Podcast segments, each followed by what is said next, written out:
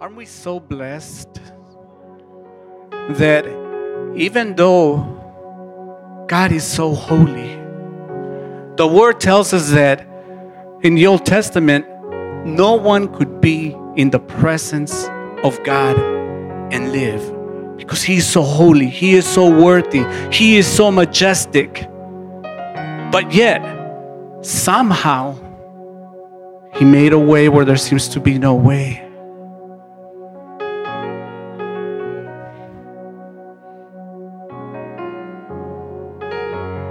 And that vast separation that kept us apart was brought together by the sacrifice of one, and that is Jesus. And now the word tells us that we are seated in heavenly places. Not only that, we are now co heirs with Christ Jesus. Wow. Thank you, Lord. Thank you, Daddy. Thank you that you have made a way. Hallelujah. I will forever be thankful. I will forever be so so grateful at the fact that we get to be in the very presence of God. Hallelujah. Hallelujah. But you know what? One of the things that I also think about is the alternative. Because if we cannot be in the presence of God, that means that there is complete, complete separation from God. And you see, um, the word tells us that that the Lord um, had different plans for us, right?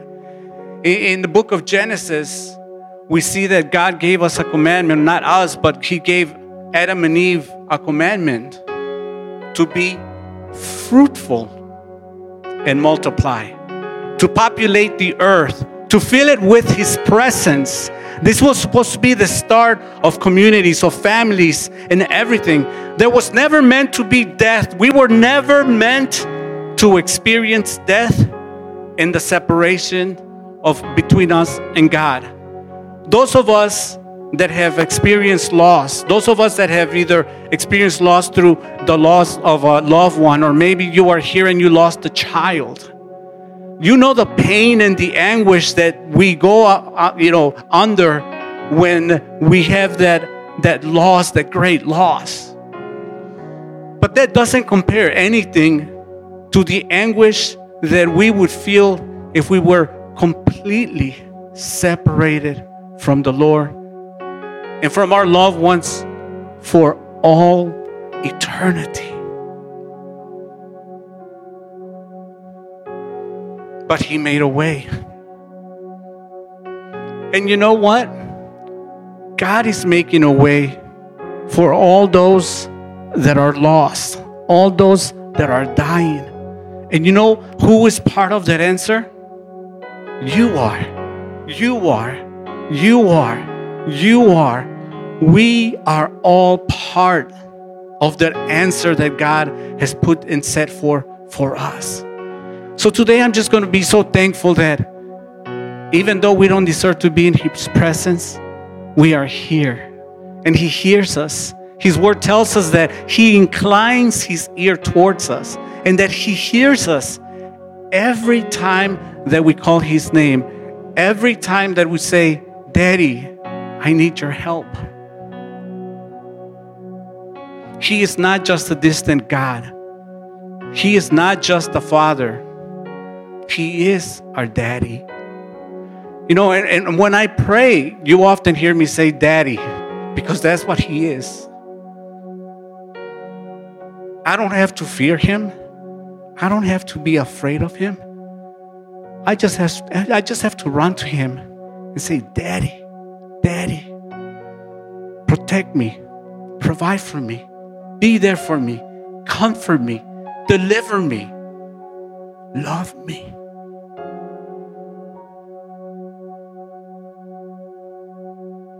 And that is the free gift of salvation. So, family, we have a problem. And the problem is, is that just as there is a heaven, just as there is a place of no pain and suffering, there is also a place of torment and anguish. We have a problem. And God has commissioned you and I to solve it. The question is what are we going to do about it? What are we going to do about it? And that's what I want to go ahead and talk to you about. So I'm going to go ahead and pray and go, go ahead and release you to have a seat. And I'm just going to pray that just the presence of the Lord is just going to empower us to do the work that He has called us to do. Heavenly Father, Daddy, I just thank you that you are here today and that we get the honor to be in your presence, Lord. And Father, I pray that today we will not waste the opportunity, the privilege to be in front of royalty, to be in front of you. That now that we have an audience with the King, that we will not waste that time. That not only can we go ahead and put on, uh, give you the uh, heaviness of our heart, the different things that are weighing on us, but then we may also listen to what it is that you want us to do. So today, Father, I just pray, Daddy, that you will just remove any hindrance, Lord, that is keeping us from clearly and distinctly listening to your voice. But let us not just be hearers of the word, let us be doers of it, Father. So I just thank you, Daddy, that today we are being empowered by you to do your work. We thank you, Daddy. We give you all praise, all honor, all glory, and we thank you. And we pray this in Jesus' mighty name. Hallelujah. Hallelujah.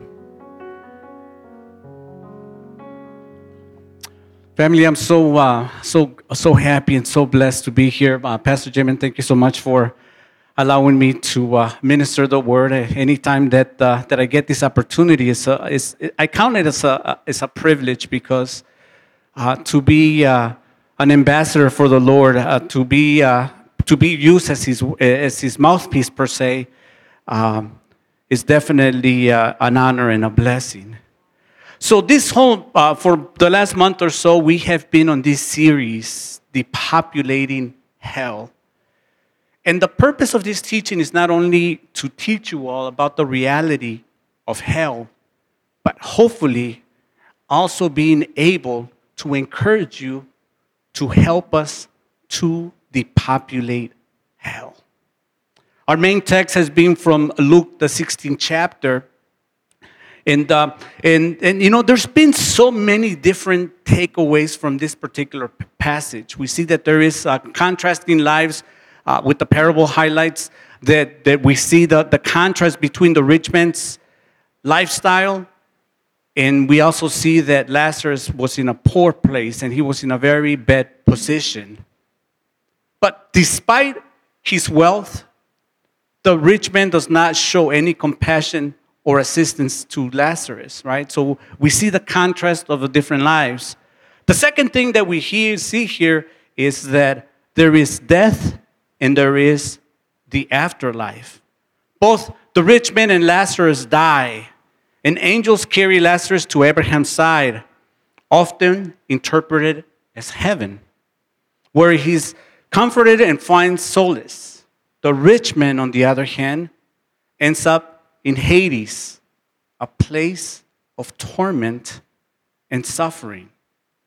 And then there's a conversation that happens from two different realms, right? The word tells us from two different chasms. And, and what we see here is, is that the rich man looks up and sees Abraham with Lazarus by his side. He pleads with Abraham to send Lazarus to dip his finger in the water and cool his tongue.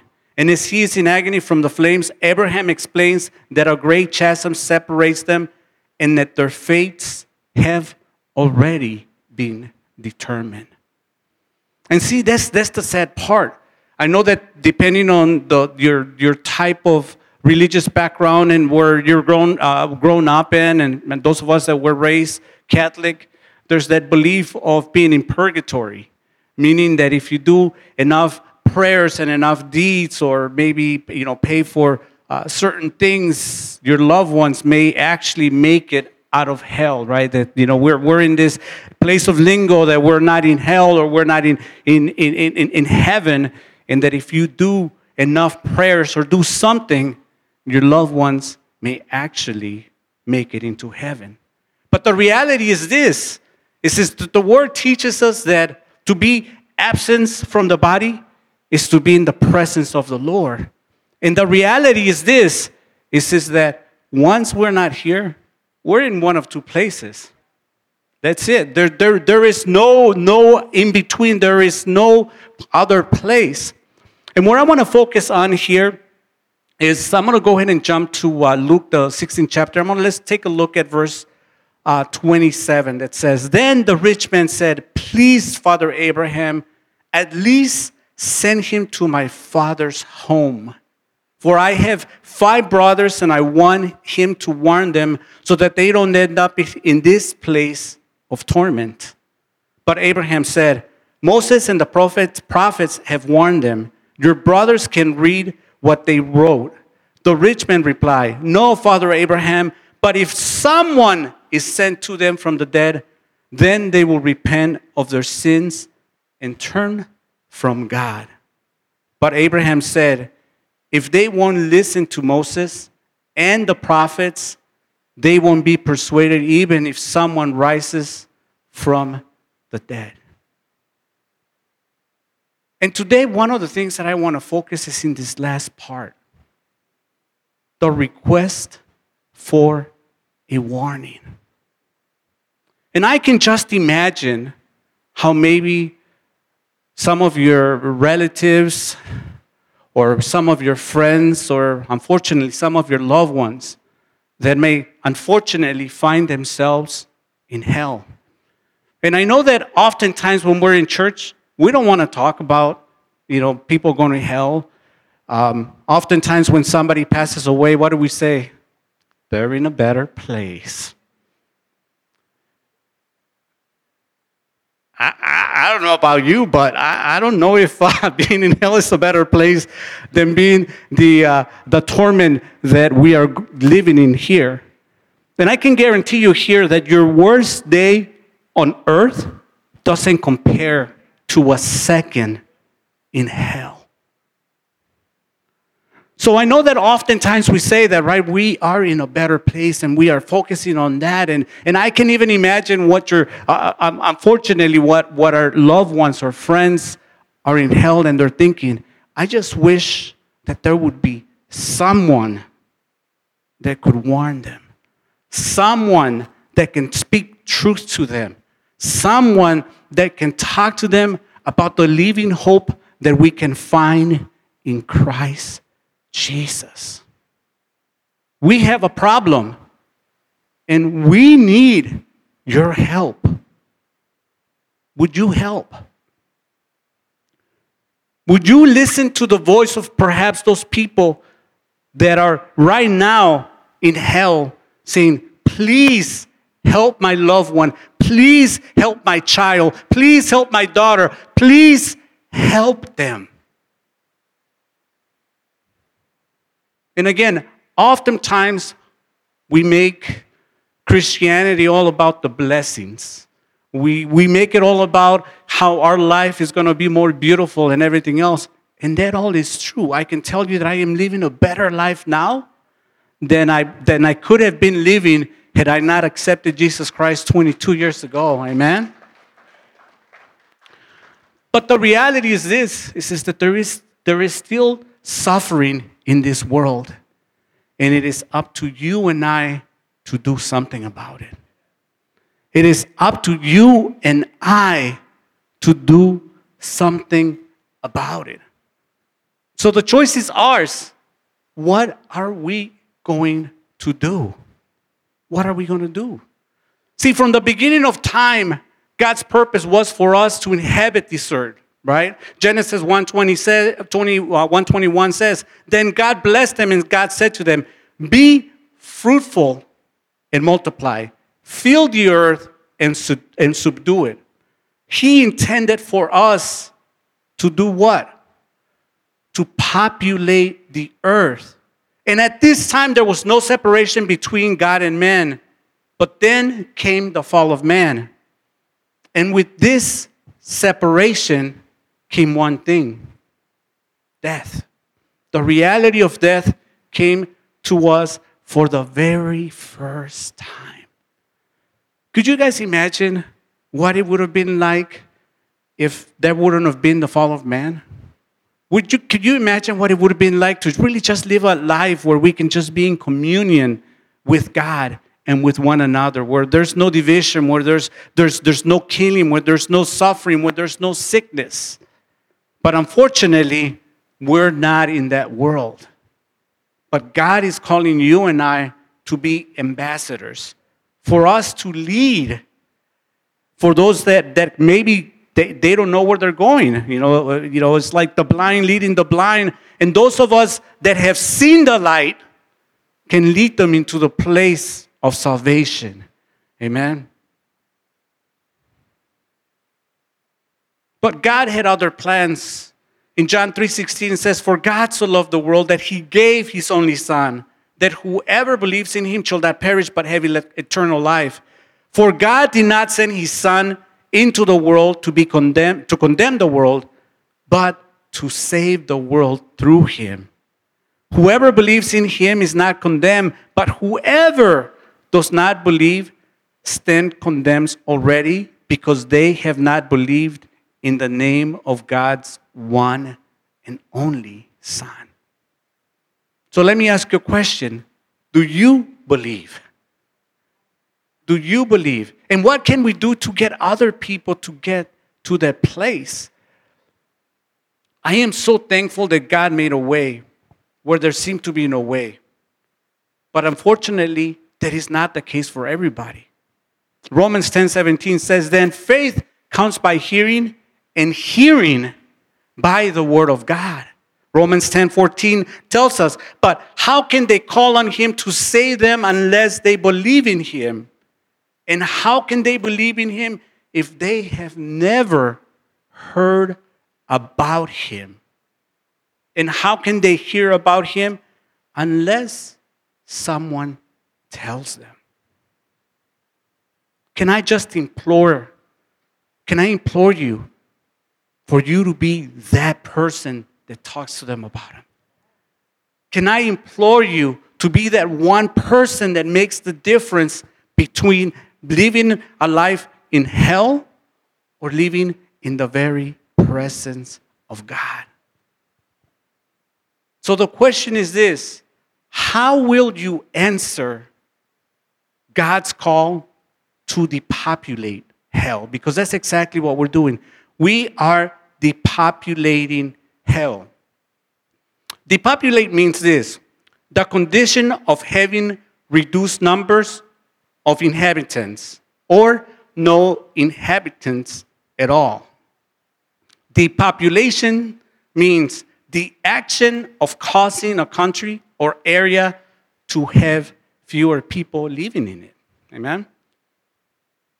In the, in, in, the Bible, there are several examples of depopulations. Exodus 3 7 and 10 says, The Lord said, I have indeed seen the misery of my people in Egypt I have heard them crying out because of their slave, slave drivers, and I am concerned about their suffering. So I have come down to rescue them from the hand of the Egyptians and to bring them up out of that land into a good, spacious land, a land that is flowing with milk and honey. The home of the Canaanites, Hittites, Amorites, Perizzites, Hivites, and Jebusites.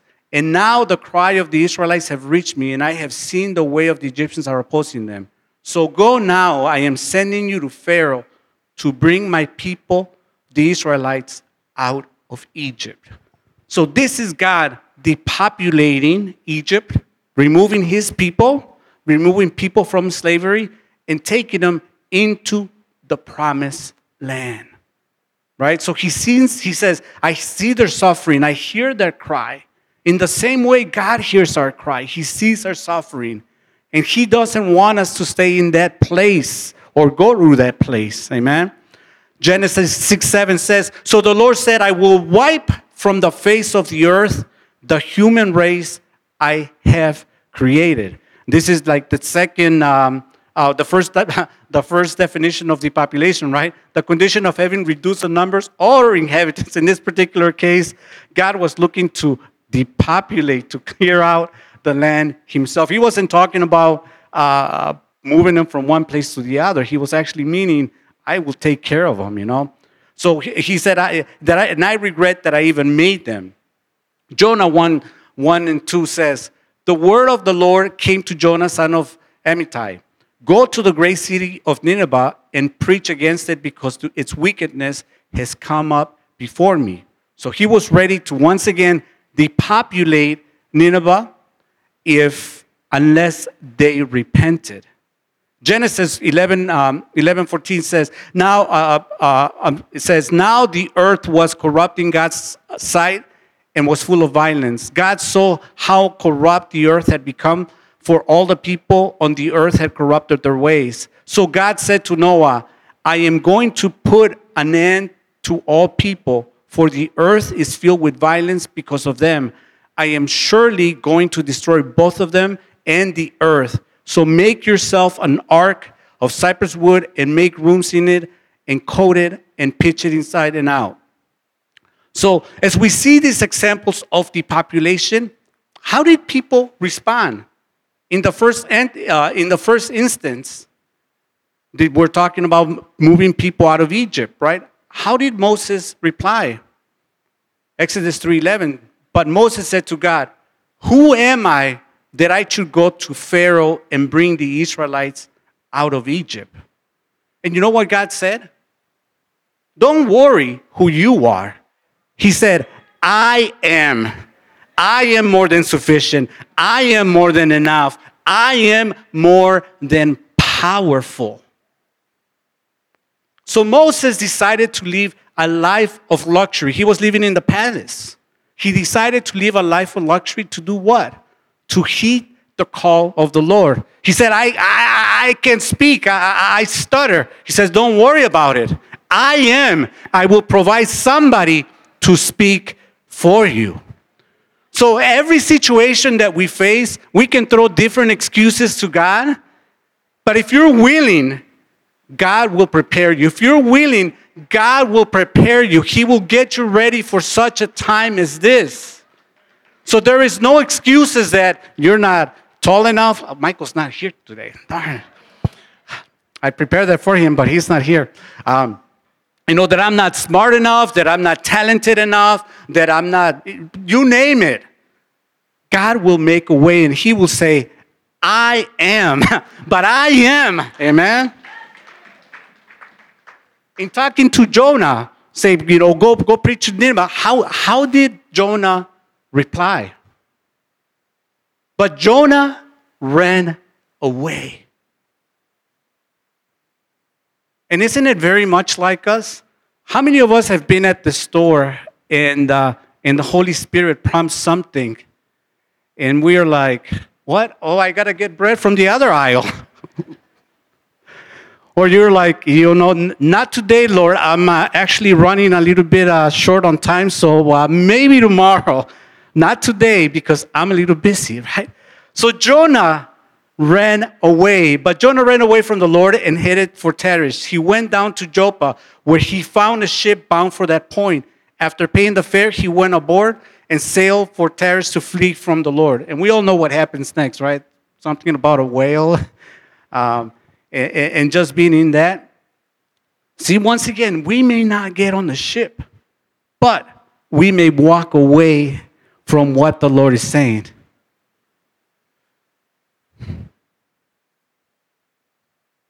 Then we move on to the next story. How did Noah answer that call? He answered. Hebrews 11 7 says, By faith, Noah, when warned about things not yet seen, in holy fear, built an ark to save his family. By his faith, he condemned the world and became heir of the righteousness that is in keeping with faith. And again, I will ask you the same question. We are being asked to depopulate hell, to move people from one place to another. So the question is how will you answer God's call to depopulate hell? And you see, I understand that we're all in different seasons of life. I know that some of us are busy with work, or maybe we just have small children, or maybe we're, we have teenagers, or maybe we have a job, or maybe we don't have a job. Maybe we're in school. Maybe we don't have, you know, we don't, you know, we're not going to school. Maybe we have a boyfriend. Maybe we're hoping for a boyfriend or girlfriend. We are all in different seasons of life, and we all have excuses of why we can't do something for the Lord.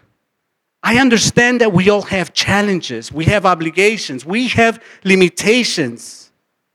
But I believe that God is calling each and every one of us to be vessels that He is able to work through. And I believe that God is calling you, regardless of the season of life where you're at. I believe that God is asking you to lead where you're at. See, in case you don't believe me, I'm wearing a shirt that says, Lead where you're at. Because the Lord is saying, I know you have limitations, but I need you to do something for me. I save you for such a time as this. And again, there are people going to hell right now. There are people that are heading for destruction. And yet, we are too busy doing the different things that we do and we just lose the urgency that God has for us. So I, if you can, if you can hear the voice of God saying, "Lead where you are," don't worry about being perfect. Don't worry about being more equipped. Simply lead where you're at. Simply open up your mouth because He's saying, I am, and I will be more than sufficient for you now. I will be more than sufficient for you tomorrow. I will be more than sufficient at the time that you need me the most.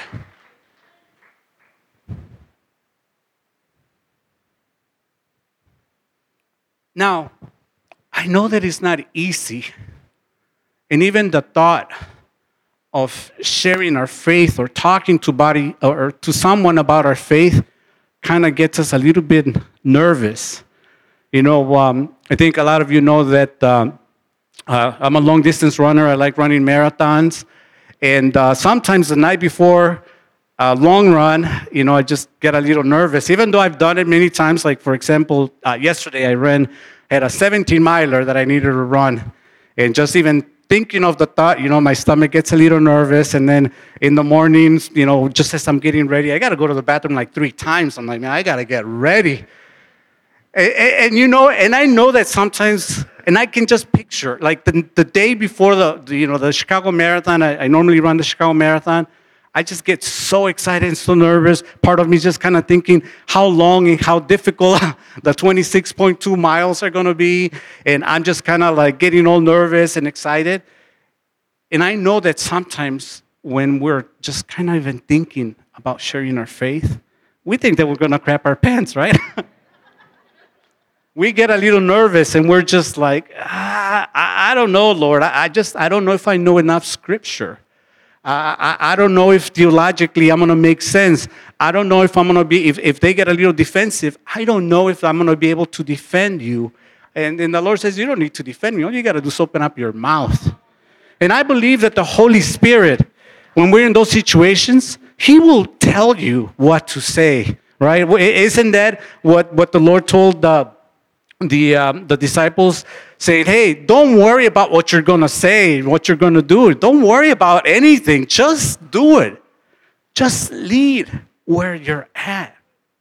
And again, I'm not asking you, when I'm talking about sharing our faith, I'm not asking you to get like a big speaker and, uh, you know, be in a corner of a, of uh, a street corner. And, you know, I just seen some people actually a couple weeks ago, like downtown Aurora, just being out there. I'm not, I'm not asking you to do that. I don't think the Lord's asking you to do that unless you're really being convicted by the Lord that you need to do that, then you got to listen and do that. But what I am saying is, is that we need to find opportunities to share Christ with others. This thing is true.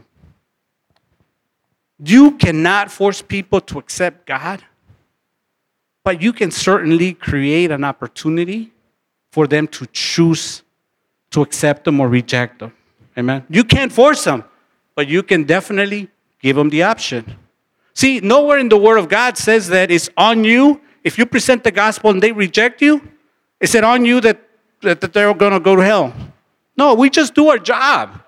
We just do our job. Have you ever been to a place where you're like, you know, your job is to pass flyers and say, hey, here's a flyer, here's a flyer. And people, some people take it, some people say no. It's like you get offended for people that don't take it. Like, oh, I'm just giving you like a coupon or something. You know, it's like you're lost kind of thing. So it is not up to us. If people choose not to follow the Lord, that's not on us, that's on them. But what is on us is to create those opportunities to share Christ with others. I have often said that people will not come to know Christ for two reasons. Number one, they don't know a Christian. Or number two, they know a Christian that it, maybe not a great example of Christianity. Amen. So number one, two reasons they know a Christian or they don't know a Christian. A Christian. Which one are you? Which one are you? They don't know you or they know you. the choice is yours. So, how do we do it? Can I just share some very quick practical steps that will hopefully empower you to share your faith? It all starts with one thing. It all starts with mind renewal. Just renewing your mind, right? Romans 12, 2 says, Do not conform to the pattern of this world, but be transformed by the renewing of your mind. How many of you have challenges or difficulties sharing your faith because you just simply don't feel motivated to? How many of you? I mean, I, am being serious. How many of you are like, you know what? I'm not sharing my faith. I just not motivated, or as our kids would say, I don't feel like it. You know, I'm just not motivated. I, I don't feel like it. I think the majority of us don't share our faith for that reason. Let's be honest, right? Sometimes you're just like, you're worried and concerns with the troubles of life, with the da- daily cares of the world, and everything else that's happening in your world. You're like, you know what? I'm just I don't got time for that mess. I got enough problems of my own. I, I don't even want to touch that. But what if I told you that you don't need motivation to, to share Christ with others? What you need is discipline. I'll say it again for those in the back. You don't need motivation to share Christ with others. What you need is discipline. See, discipline often involves creating a consistent routine or habit, regardless of whether you feel motivated at any given moment. And see, by changing our habits, we can begin the process of renewing our mind. But see, the problem is, is that oftentimes we just get in the same rut and we do the same thing over and over and over. Did you know that 40% of the activities that you do on a daily basis, you do those automatically? Those are just daily habits. But what that tells me is that you still have 60% to step out of that box. What if sharing Christ with others would start falling as part of the 40%? What if? What if?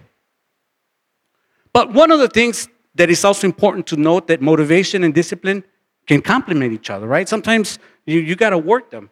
While discipline can help you to take the action even when you're not feeling motivated, motivation can provide the emotional drive and enthusiasm that makes your efforts more effective and impactful. And when we're able to strike a balance between the two, then it makes it so much easier and so much joyful for us to be able to share the gospel with others. Again, you know, researchers um, do tell us that, again, habits account for 40% of our behaviors in any given days. You know, for example, I'm pretty disciplined in many different things. Every morning when I wake up, I don't know, maybe I'm either disciplined or my wife has, has taught me right, you know? So every morning, you know, um, when I get up and get out of the shower, and I have the same routine. We have a drawer, we have the Q-tips, I pull one out, in my ears, throw it out, put the lid back on there, grab the deodorant right out of the drawer, apply it, put it right back down there.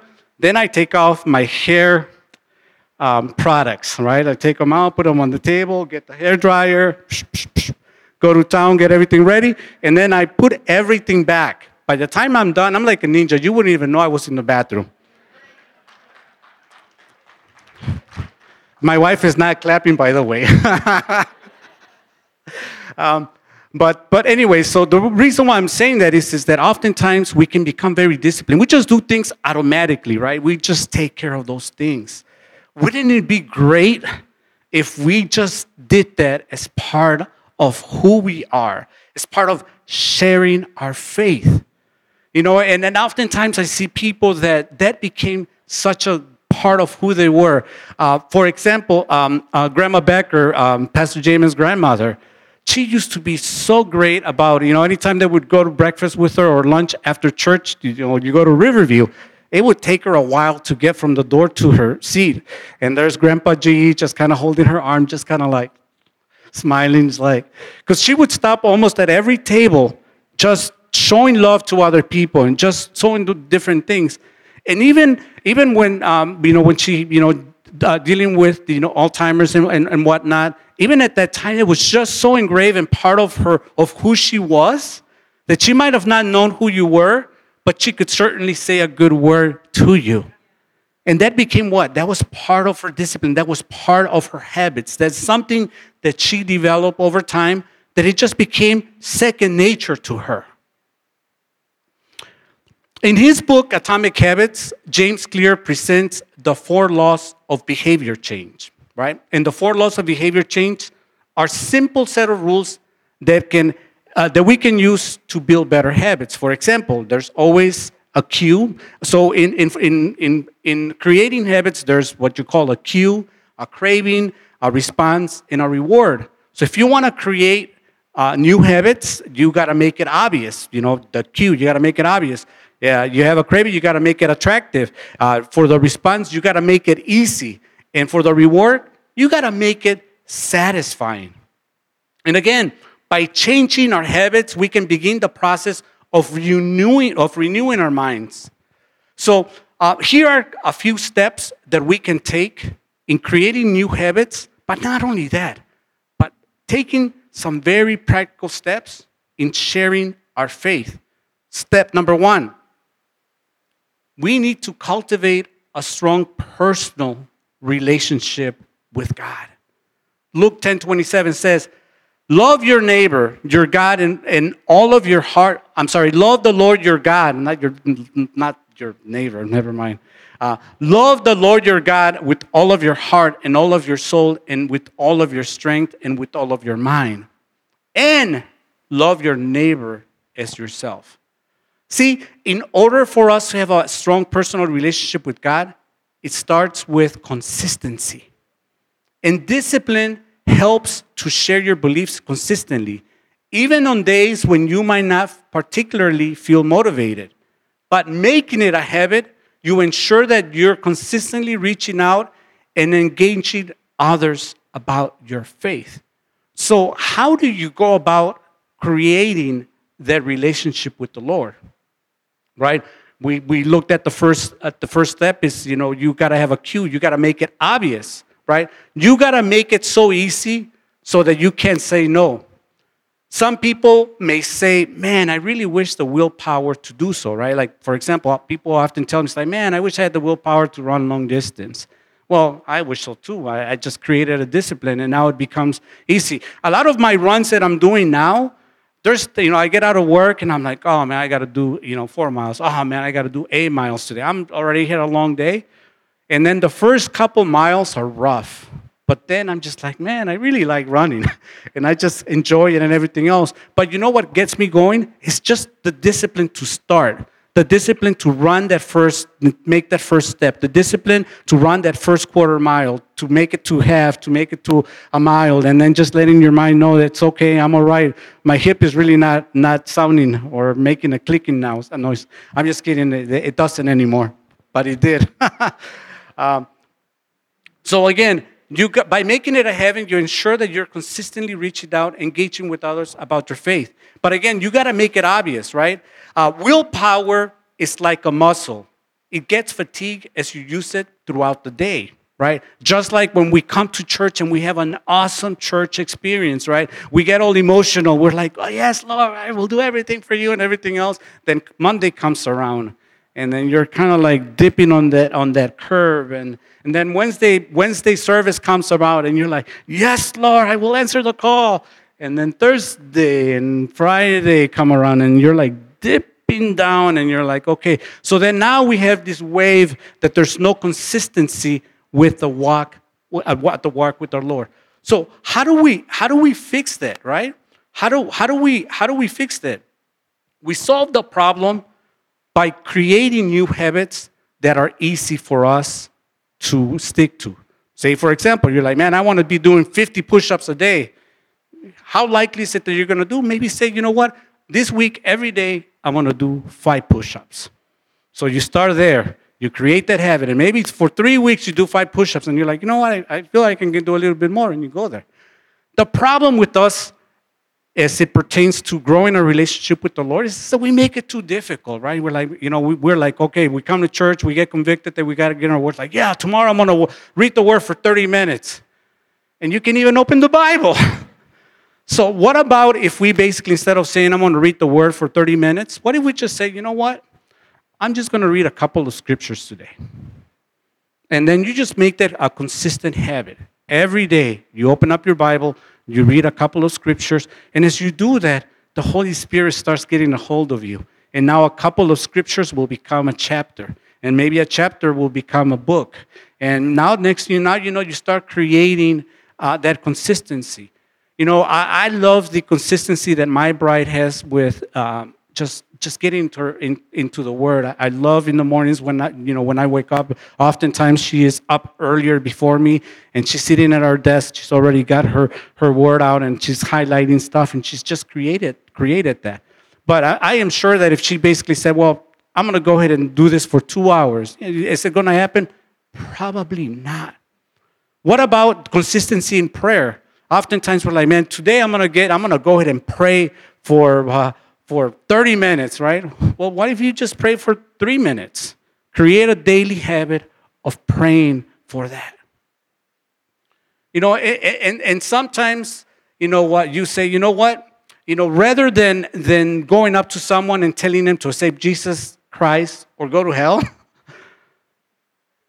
what if you just start by saying, hello, how you doing? God bless you. Because I think many of us, what we need is that just being able to show ourselves friendly to other people. Right? What if we just practice that, that, uh, that to just start by saying hello? And maybe you can go by saying, How are you? maybe the next step is like, Hey, is there anything I can pray for you? And maybe you can start sharing a little bit more as things go along, but you got to start somewhere. Again, make it easy enough that you can get it done without motivation. How many of you need motivation to scroll through your phone? Anybody? How many of you need motivation? How many of you sleep next to your phone? Nobody? How many of you take your phone everywhere you go? How many of you enjoy being on your phone? Anybody? Do you know what I've done? Right now, I just made it obvious, I made it attractive, I made it easy, and I made it satisfying. What if we did the same thing with our Bibles? Make it obvious. Put your Bible right next to your bed, right? You know, put your phone, plug it in somewhere else, set your Bible right next to you. How many of you would take your Bible everywhere when you first got saved? I was one of, I was one of them, and now it's like I, I you know, uh, I take my Bible everywhere because I take my backpack everywhere. My Bible's inside my stuff.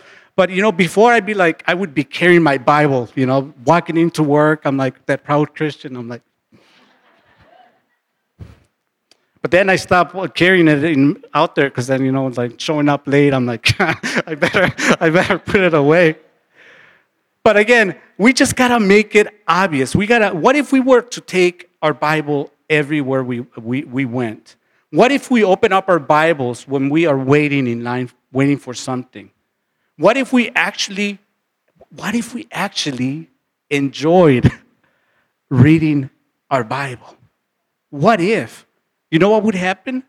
You really would start developing that genuine relationship with the Lord that would be long lasting. And you know what? As our relationship with God gets stronger, your ability to share Christ with others becomes automatic. Again, examples like Grandma Becker is so automatic for her to just share Christ with other people. It's part of who she is. Step number two live a life of love and kindness. Right? This is the second part of the scripture of Luke 10 27. Love your neighbor as yourself. We got to have enough concern where our neighbor is going to spend all eternity as a result of maybe them or maybe us not loving God enough or maybe us not being disciplined enough. Why are actions an important expression of our faith? Because faith is often defined not just by our beliefs, but by our actions, right? People, you know, um, people don't know, they, they don't want to know how much you know until they know how much you care, right? We've, we've heard that say a lot. Through love and kindness, we need to provide a way for individuals to tangibly demonstrate their faith in a daily way. That's what we got to do. We got to be able to demonstrate our faith in a daily way. Rather than just simply professing a set of beliefs, when we practice love and kindness, we showcase our commitment to the core tenets of our faith through our daily interactions with others. We just got to care enough.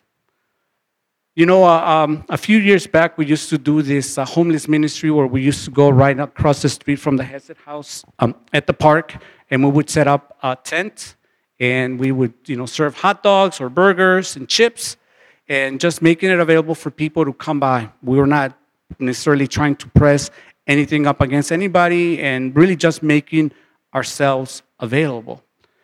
And one of those times, uh, we had a uh, young man that came by.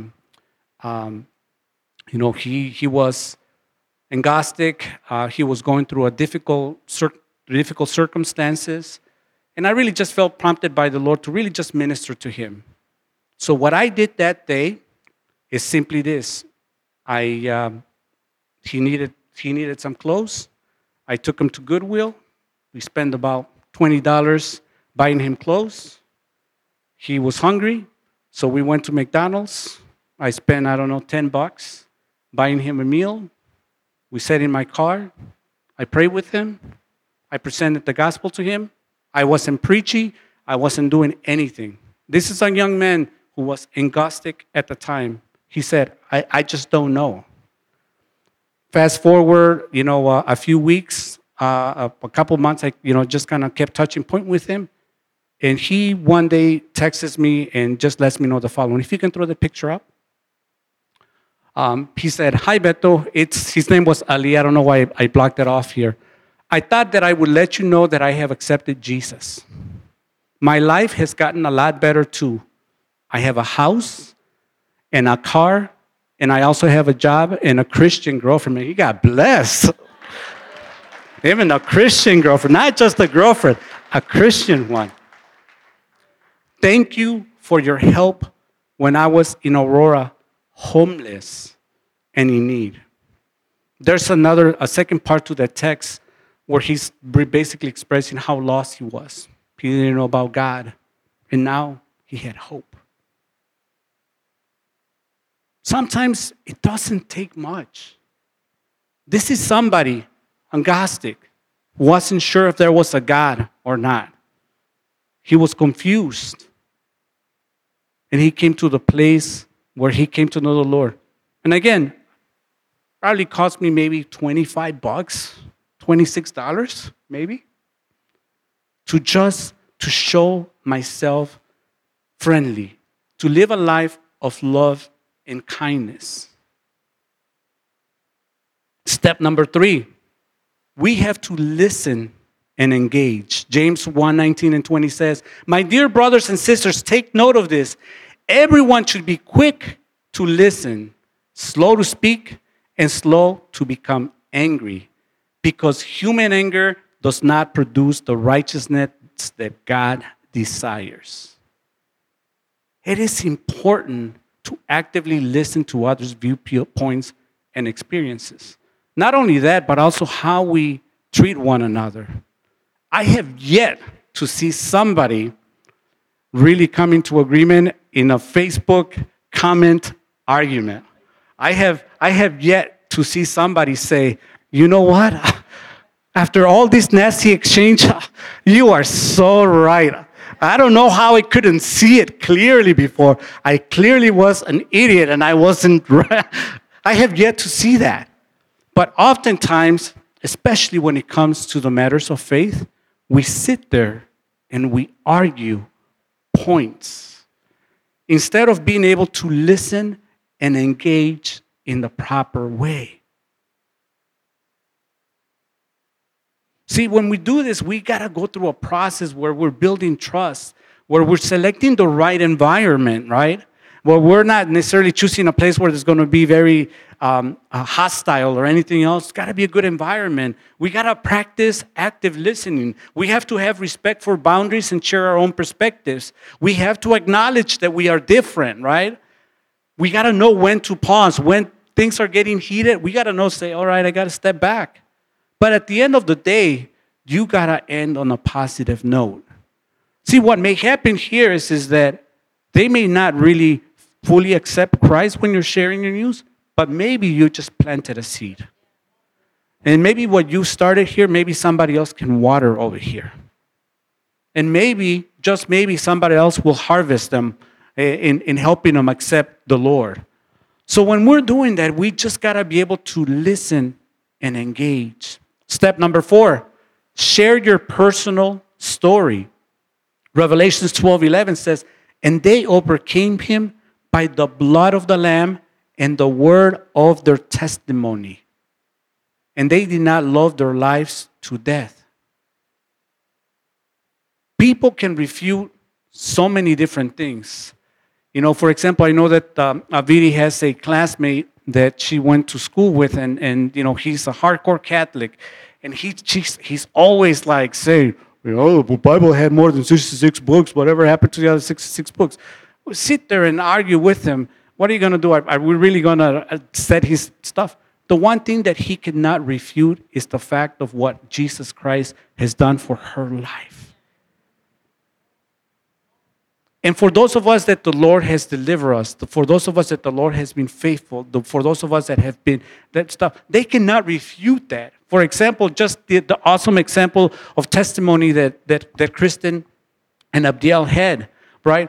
What are they going to, eh, can people do? They can have all these different things, but just being able to share your testimony because even though they may disagree with it, they cannot refute or say that that did not happen in your life. Amen. Step number seven we have to pray for opportunities. Galatians 6:10 says, "Therefore, whenever we have the opportunity, we should do good to everyone, especially to those in the family of faith. The verse before that, Galatians 6 9 says, Do not grow weary in doing good, for at the proper time you will reap a harvest if you faint not. So we got to ask the Lord for those opportunities for us to be able to work with people. We got to be able to um, uh, pray for the Lord that He will open up those doors. Pray for opportunities that we will have godly conversations. Pray for those opportunities where we can share our faith. Pray for those opportunities that even through a difficulty, even through a disagreement, the Lord is going to be able to shine. And then, one way or the other, you're going to be able to share your faith. Those of us, a lot of us have so many great opportunities. We're just not, we're just not accepting it. You know, I, I love when we have brothers and sisters in the faith that we come to kind of kind of know because we are just active, um, active doers of the word. You know, a, a, a guy, a brother in, in, the Lord that really comes to uh, to mind is uh, a brother from uh, from another church. His name is Ryan Henry, and it's funny because Jessica went to high school with them, so he knew uh, Jessica knew him from high school. Pastor and I got to know him because he came up to us at Chick fil A and just started conversing with us, right? Um, Kristen and Sister Sarah met Ryan Henry because one time you guys were at Osco. Sister Sarah was wearing a boot, and Ryan Henry got prompted to go up to Sister Sarah and pray for her and everything else. So you see, those are like great examples of people, you know, and it's like it's, it's like that, right? It's so funny because all of us kind of know him from different places and different locations because he is such a great example of saying, you know what? I'm going to obey my Lord. I'm going to pray for those opportunities. I'm going to look for those opportunities to pray for the Lord and for the, for the lost and the dying. In closing, the world is going to hell in a handbasket. I don't know who came up with that, but I can just picture it, right? Little handbasket with a bunch of people just saying, ah, I'm going to hell.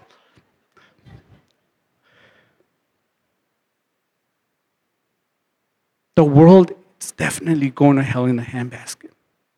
And we as Christians, as followers of Christ, we have been commissioned to save a dying world. And you know what? I get it.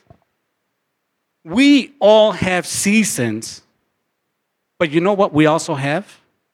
We have a commission. I'm going to say it again. We all have seasons, but we also have a commission. Not just a commission, a great commission. Don't wait to be perfect. Lead where you're at. Don't allow your current circumstances dictate your future. But more importantly, the future of others and where they will end up.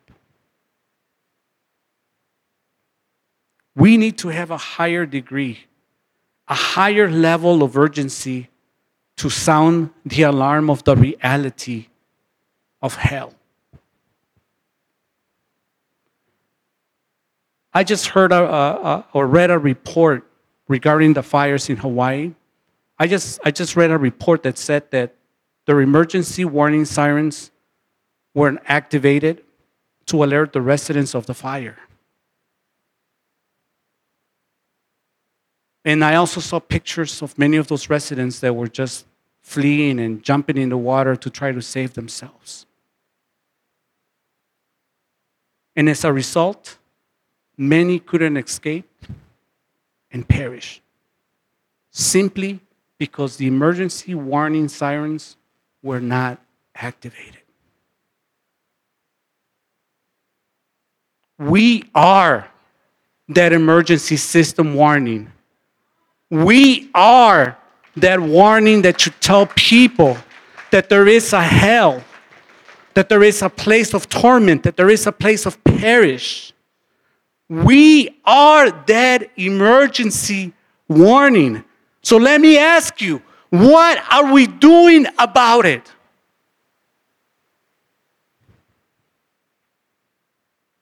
What are we doing about it?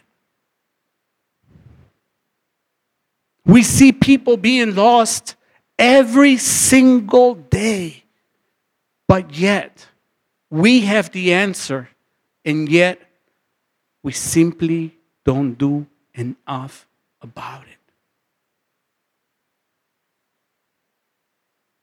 Oftentimes, it's simply because we're allowing our comfort to keep us in our comfort zone, right? Matthew 16 26 says, For what is a man profited if he shall gain the whole world and lose his soul? Or what shall a man give in exchange for his soul? Oftentimes, we just want to gain.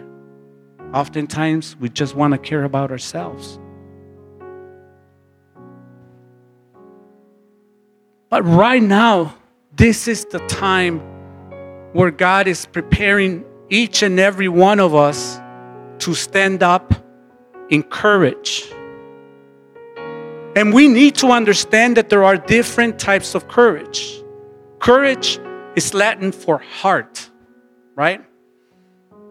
Which meant to speak one's mind, but telling all one's heart. Today, as a leader that follows Jesus Christ, we need a lot of courage. We need to know what we are fighting against.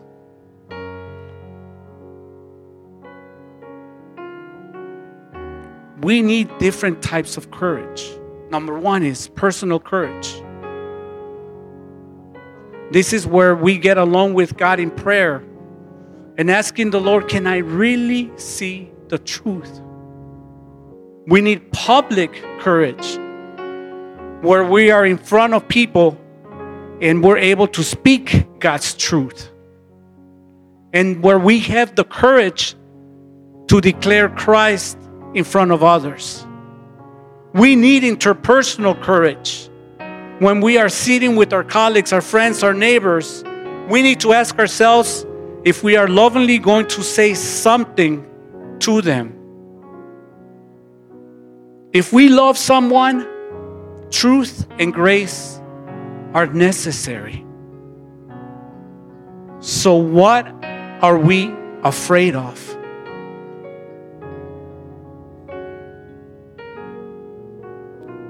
Three reasons why we need to have courage.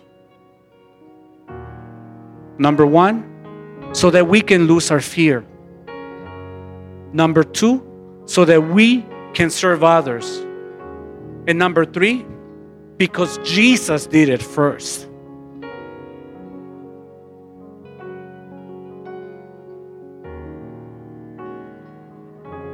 When Peter and John got caught for talking about Jesus, when they suffer, what did they do? They rejoice because they felt worthy to suffer for Jesus. But unfortunately, our comfort is what separates us from the Lord. I heard a story of um, in China, um, China's controlling religion, and the Catholic Church is growing in, in China. And there were, um, and again, but the government is trying to control it. And there was a guy who, uh, you know, they were having mass illegally, right? Gathering illegally. And they came to his home and they wanted to, the government wanted him to tell them where the priest was. So he was willing to give his life and not say a word regarding the priest, where the priest was, or anything else. He was willing to sacrifice himself. He ended up uh, getting political asylum and coming to the US. And all of the sudden, all the things that were important to him were not as important. All of a sudden, um, he got a business and he decided that uh, maybe going to church on Sundays was enough. Where before he was willing to give his life to be able to do Mass every day. And then he realized that because he had a business, that if he opened on Sundays, he could have a little bit more profit. And he said, Well, maybe not missing church or not going to church is not as important as the profit that I'm making.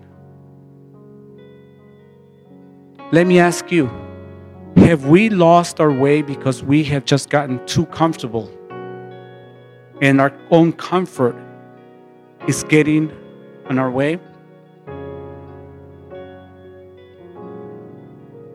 Second Peter 3 9 says, The Lord is not slow in keeping his promise, as some understand slowness.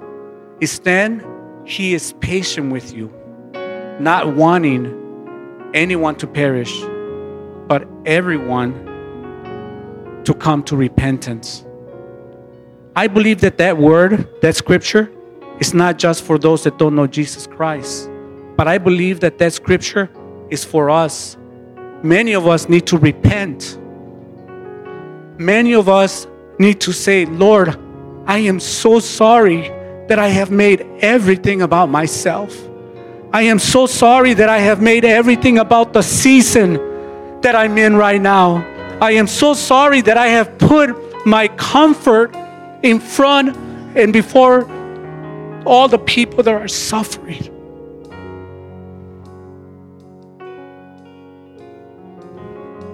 The rich man said, Would you please send a warning to my family members that they may repent?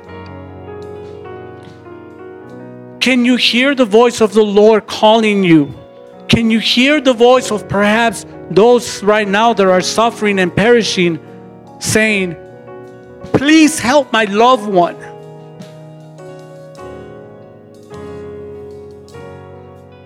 And what we need is not motivation. We just need to be disciplined enough to be in our word and to do what the Lord has called us to do. I'm going to go ahead and close the service. I'm going to go ahead and pray. And I'm not sure where you're at right now. I'm not sure if you feel comfortable where you're at and how you're sharing your faith. I'm not sure if you're comfortable enough knowing that you're doing exactly what the Lord has called you to do. But if you're not, I invite you to come before the presence of the Lord and say, Lord, I'm sorry. I'm missing the mark. I need to be more disciplined and to find ways to better serve you. Heavenly Father, I thank you, Daddy, that you give us the opportunity to know you and to know the power of your resurrection. And Father, I am sorry, myself, I'm sorry, Father, if I am not doing enough. I am sorry, Lord, that I am allowing the cares of the world, the business of life, the circumstances with my family, and everything else that comes against me personally, Lord, to not do more enough for you, Lord. I know that you have called me for a purpose for such a time as this, Lord. And I am sorry that I am not hearing your voice, that I'm not doing the calling that you have put in our heart and our place, Lord. Father, I pray that you will just wake us up, Lord, that you would put such a boldness in our hearts, that we will be awakened up with such courage, Father, that we will not no longer keep our mouths closed, Lord, but that we will find opportunities to talk of your goodness, of your kindness, and that that will start generating opportunities for us to be able to play with others, to be able to accept Jesus Christ as their Lord and Savior, Lord. Father, I don't even know how long it's been for some people here or I don't even know if anybody has ever even led somebody to the Lord. But I pray, Father, that this will change because it's not about filling a church, Lord. It's about filling your kingdom, Lord. It's about filling and depopulating hell, Lord, and making people that they may know you and have a life and life more abundantly. So today, Daddy, I just pray that you will just equip us, that you will just give us a boldness, Lord, that will carry us through, Lord. So help us today. We give you praise, Lord. We give you honor in all the glory. In Jesus' name we pray. Amen. Family, I, I really do pray that you just get woken up with that, with that um, excitement about being able to share the love of, the Lord in Christ. Because oftentimes during our difficulties, during our difficult moments, is when the Lord is just setting us up to share the gospel with other people. I, you know, I, and even as I'm saying this, I can just think of, of so many different times and so many opportunities that the Lord has created to share the, the love of Christ. Um, right? Even now, I'm just kind of thinking of a time where my dad um, was having surgery and I had to travel that day for work. And as I was at the airport, I, I, I, had to do a commuter flight from somewhere in Texas down to Dallas, and then from Dallas, we're flying to Chicago.